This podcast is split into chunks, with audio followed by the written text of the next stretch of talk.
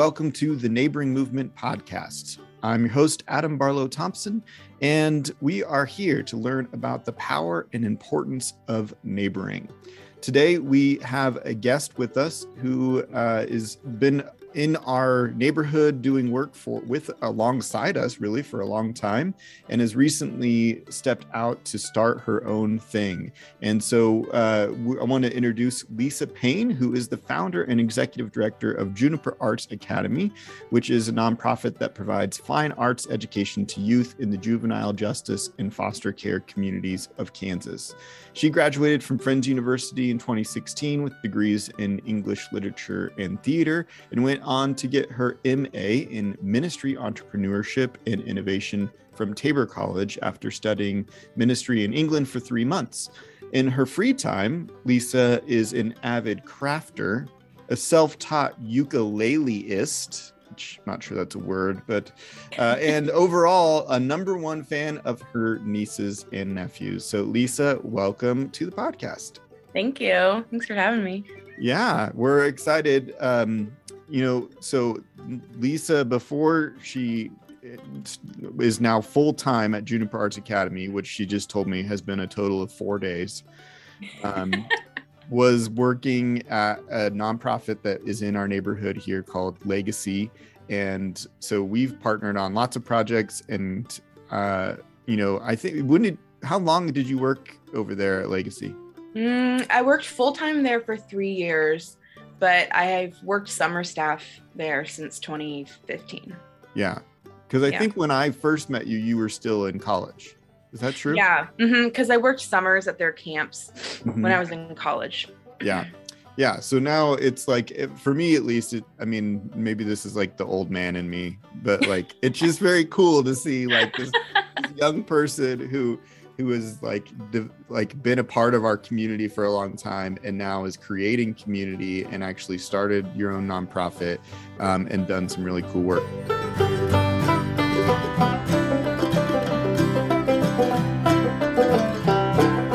So, I guess to start, I just want to know who is Lisa Paine? And some people answer that with their professional work, but we like to push mm-hmm. beyond that. So, not just your job, who are you? What do you do? What makes mm-hmm. up your life? Mm-hmm. Um, yeah, I I am a sibling. I usually started off like that. I have hmm. five brothers and one sister. Wow. So massive family. Um and that's a big part of who I am and like I think part of why I really thrive in large in group environments is because my entire childhood was a large group environment. um, what, and, and, where do you fall, like in the age? Order? I'm kind of in the middle to younger scope. Okay. Like I'm not like second to last. I'm not second to oldest. I'm yeah. just I don't have a number. So do I'm you just, feel like a middle child? Like yes. I'm I'm a middle child, but I only have two siblings. Oh, okay. So you're like set. See, I don't have a title, but I feel like a middle child. Okay, cool. Yeah. Yeah. Yeah. Um, so because of that, I now have like 700 nieces and nephews. Oh my and god. Yeah.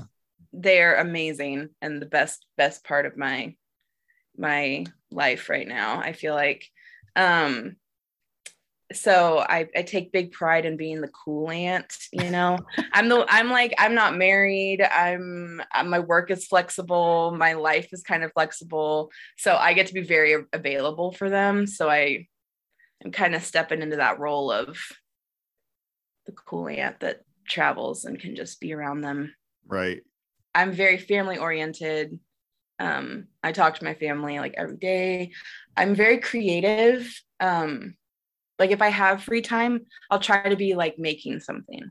And mm-hmm. not necessarily I feel like I have something to prove, but just because I have time and mm-hmm. I get to enter into that creative part of my brain that's not for work. And um so like I taught myself, well, actually the kids at Legacy at one of the summer camps taught me how to crochet, like okay. the basics of it. And then I kind of taught myself the rest of it. Like I taught myself how to play ukulele um i really like the process of like deciding to learn something and just doing it mm-hmm. um mm-hmm.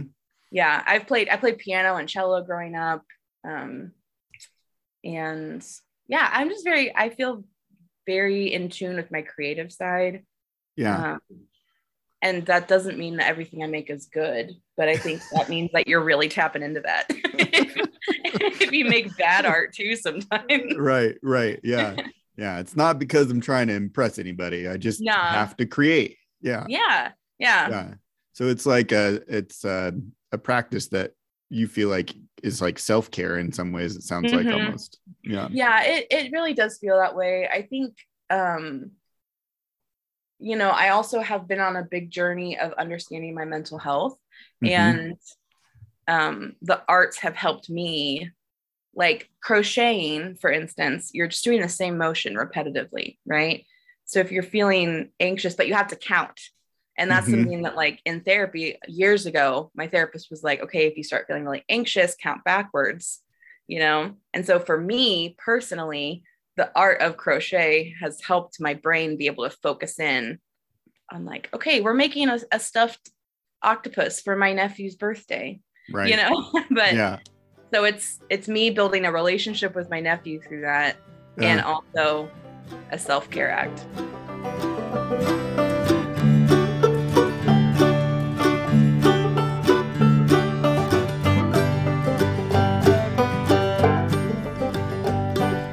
Speaking of things you've created, so tell us about the Juniper Arts Academy. Like what's what is that work? Why did you start that?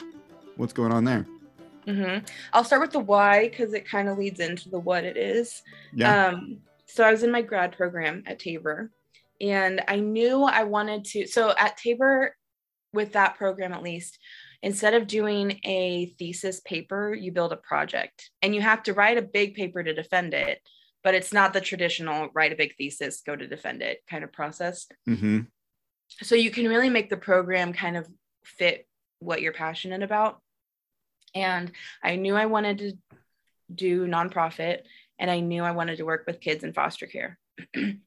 and as I started to learn more about it, I also started building a passion for the kids in juvenile justice, learning that the line is kind of blurry sometimes. Mm. There's a, there's a real slick pipeline between foster care, prison, homelessness, everything like that, Yeah. which I could spend hours talking about that, but I'm not going to in this podcast. We'll do another Um, episode with That's that. another episode. um but i you know as i started learning about the system i started seeing that and and i built this huge program in my mind it was going to be this program to help kids transitioning out of foster care to help them not fall into that pipeline and then i met with two of the leading agencies um, doing the foster care licensing and then um, juvenile field services hmm and I asked them what gaps there were. That's what my mentor in the program told me to do. And I was like, I had this this um, awesome idea in the back of my mind that was going to blow their minds. Like I just kind of Yeah. entered it that way. Yeah. And turns out those programs exist in Wichita. and I had just failed to like do my research, you know. Yeah. And one of the things they push in the program is to not replicate programs Right. you know we don't we don't always need multiple organizations doing the same thing hmm if you have the same passions the question should be how do you work together Yeah. not right. how do you work separately um for for most things i know there's some cases where it's important to have multiple different Sure. resources but um so so in in a course of two meetings my my brilliant plan kind of got pushed aside and i just decided to be open and listen to what they said and it was two separate meetings so they were not in the same room at the same time but both organizations identified that there was a gap in fine arts education for kids once they enter the system and I've worked at a I'd worked at a children's theater for almost a decade. Um, I worked at Legacy, which is a very creative based hmm organization. Um, I'm artistic, and I was like, okay, well, that's not going to be okay with me. Like, I was sitting in the car, and I was like, I can't get that information and then just go on and keep Yeah.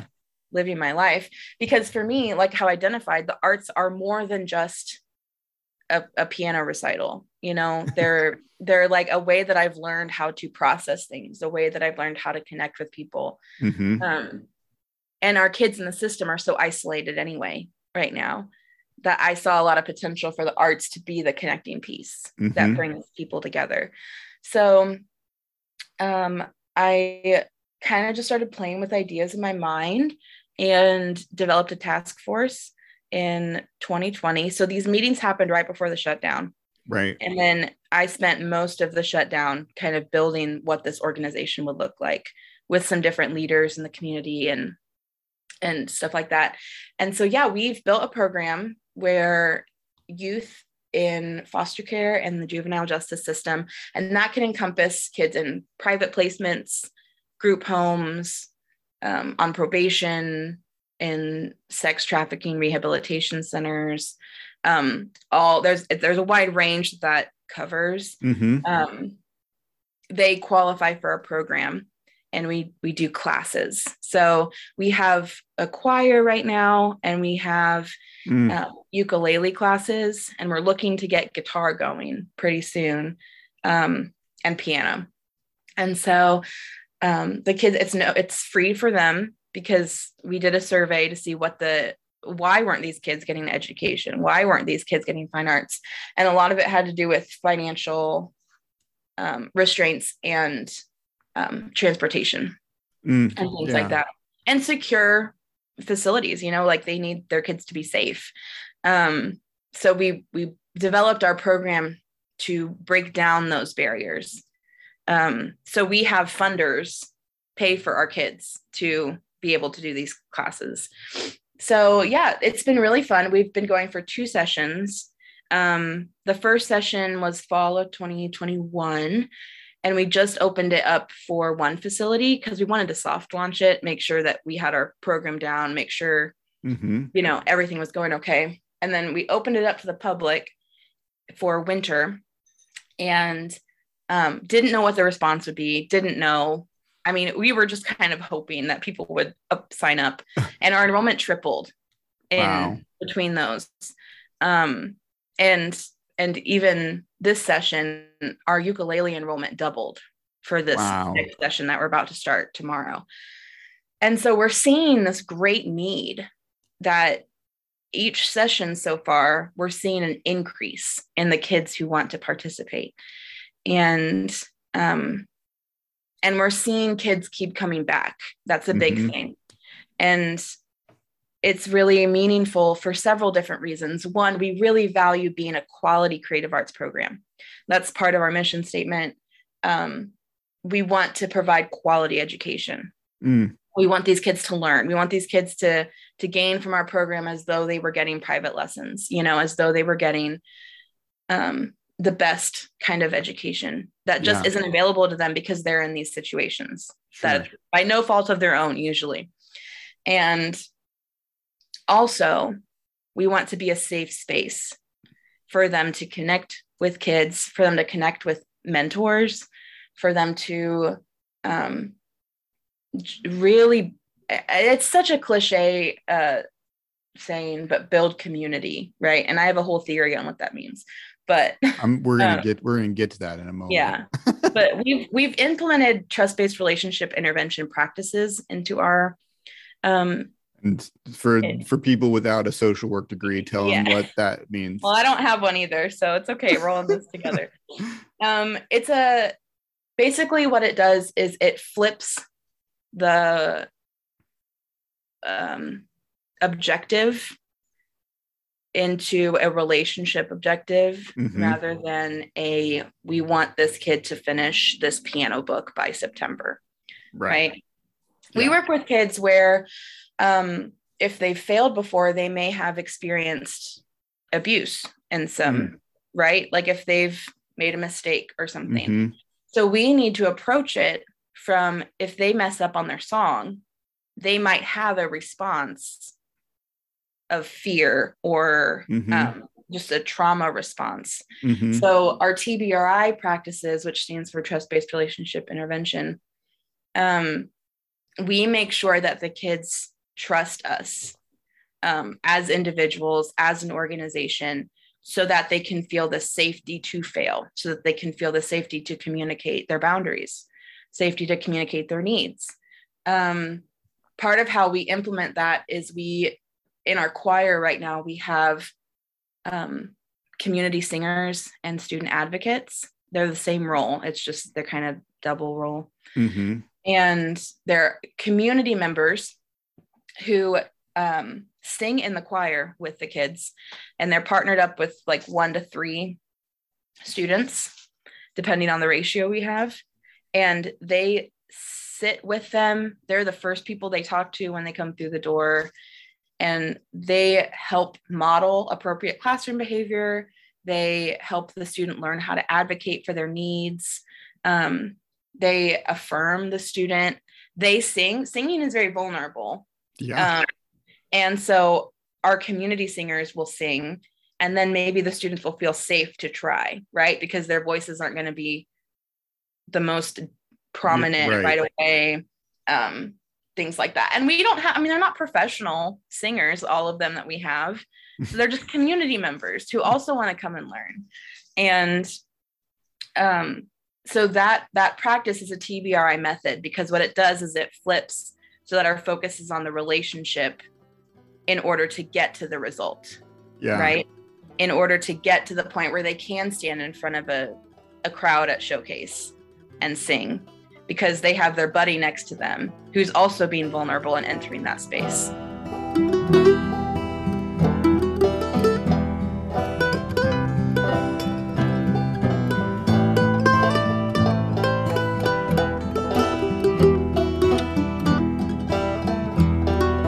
Let's get into the relationship piece then. So, like, why is the relationship the key um, outcome there? Like, what Hmm. what is your theory of relationship and how you're trying to form those?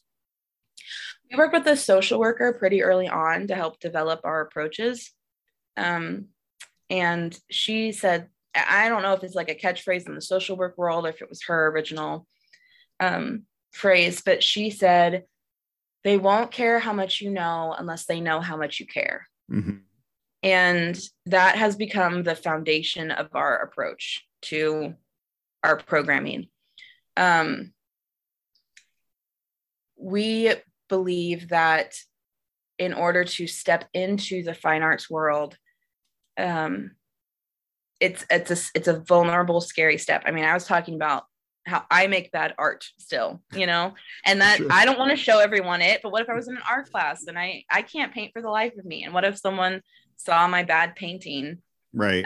um, we need to build a community where we know that the people around us might be able to be honest and say like yeah it's kind of funny but not not be mean about it right like well uh, well it was look at how you improved in this way Uh-huh. um and so I mean, every time I've ever tried to draw a person, I I I, I really want to be able to draw people. And every time I well, draw, same. I try to draw people and they always look terrifying. yeah Like they're the Mhm. scariest creatures that have ever existed. yeah but if you okay but if you drew that and then you showed me and i was like no it looks great you'd be like you're lying to me right Yeah. Yeah. Bullshit, lady. Yeah.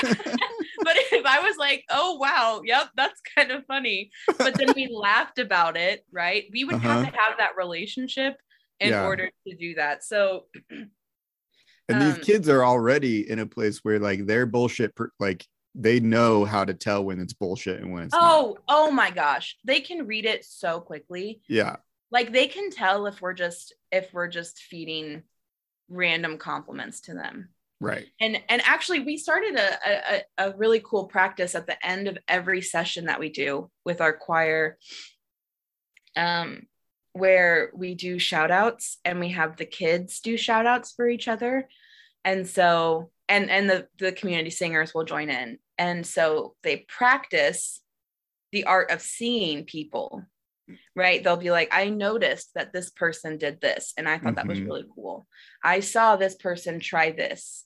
And that way that kid may have felt like they did a bad job or they didn't really sing very much or something but they felt seen and they felt seen by their peers.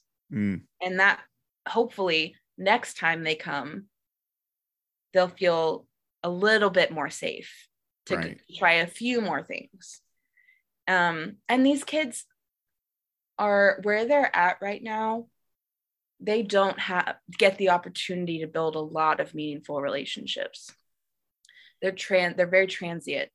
They're getting moved around um, they've mm-hmm. been removed from their home which even if that is the the right thing their home is sure. not the safe place for them to be is a traumatic experience for them to be removed from their home from Absolutely. their parents yeah and so we're meeting these kids at a point in their lives where they are um, in need critical need of positive consistent relationships and we can't heal all those pieces of their lives but right. what we can do is we can be a positive social event for them to come feel safe feel like they belong be seen and create mm-hmm. with purpose mm-hmm. right like they're not just creating to create they're creating with purpose and i really i love that part of it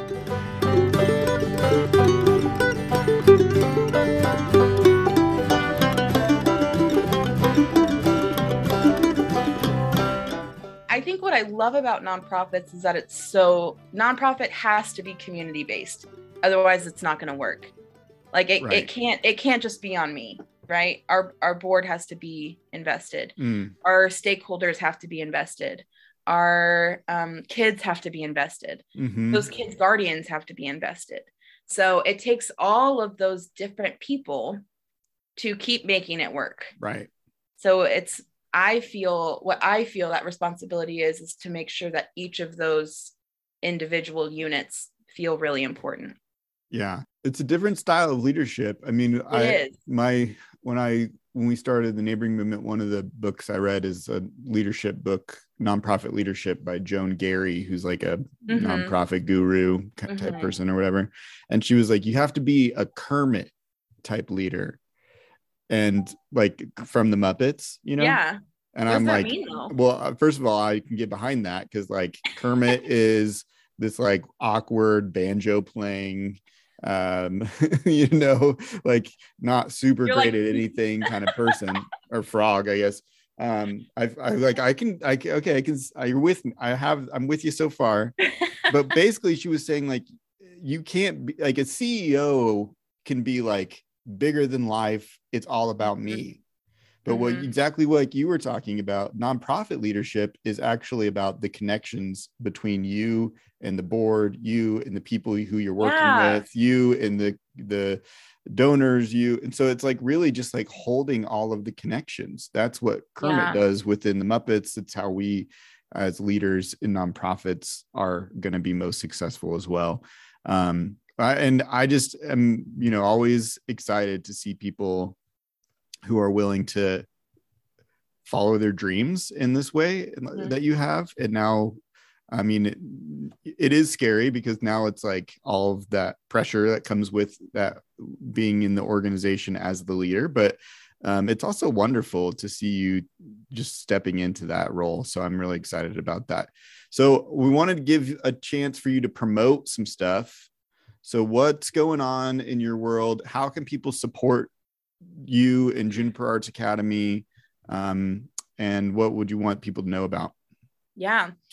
Um, well, one of the things I'm going to say is is kind of a, a perspective shift that I think is important to then have people be involved. Mm-hmm. Is these kids are the best kids I've ever met who have been through some of the worst things I've ever heard of. Mm. And it can feel really, it can feel intimidating, right? You hear kids in in the juvenile justice system and you can imagine i mean that can feel intimidating to some people they're some of the most amazing kids yeah. ever and they they they need you they need connection they need people to see them mm. and um they're ready they're so ready to be loved and to be in in connection with people so we have volunteer positions if you want to learn how to play an instrument, you can actually take a class with the kid as part of our program. You can learn how to play piano with the I, kid. I love that so much. Yeah. and so you don't you don't have to be an expert. No, not at all. not at all. Because it's um, not about it's not about being a great musician. It's actually it's probably better if you're not, right? Because then that kid will feel like yeah okay and safe to be where they're at because they're learning too. Mm-hmm. Um, and and funding. I mean, that's that's something I'm not afraid to say that we need because our kids need it. Mm-hmm. Um, to access this kind of of programming, we need to. We're going to start paying teachers, and we're going to start um, you know keep purchasing more instruments and we have the ongoing instrument upkeep that happens. Mm-hmm. and so we have a breakdown of cost per student um, and currently is $170 yeah. Per, um, and that's really per student spot right? We might have a kid take choir and an instrument lesson gotcha. but that's really per student spot yeah so a hundred a hundred and seventy dollars and that opens another spot in your program. Yeah mm-hmm. come on people. Yeah it's that's, it's not it's doable. it's so doable and it it will change a kid's life. It yeah. will. And so yeah we can you can go to our website at juniperartsacademy.org um, and then we have a spot on there with our address that you could mail a check to also. Awesome.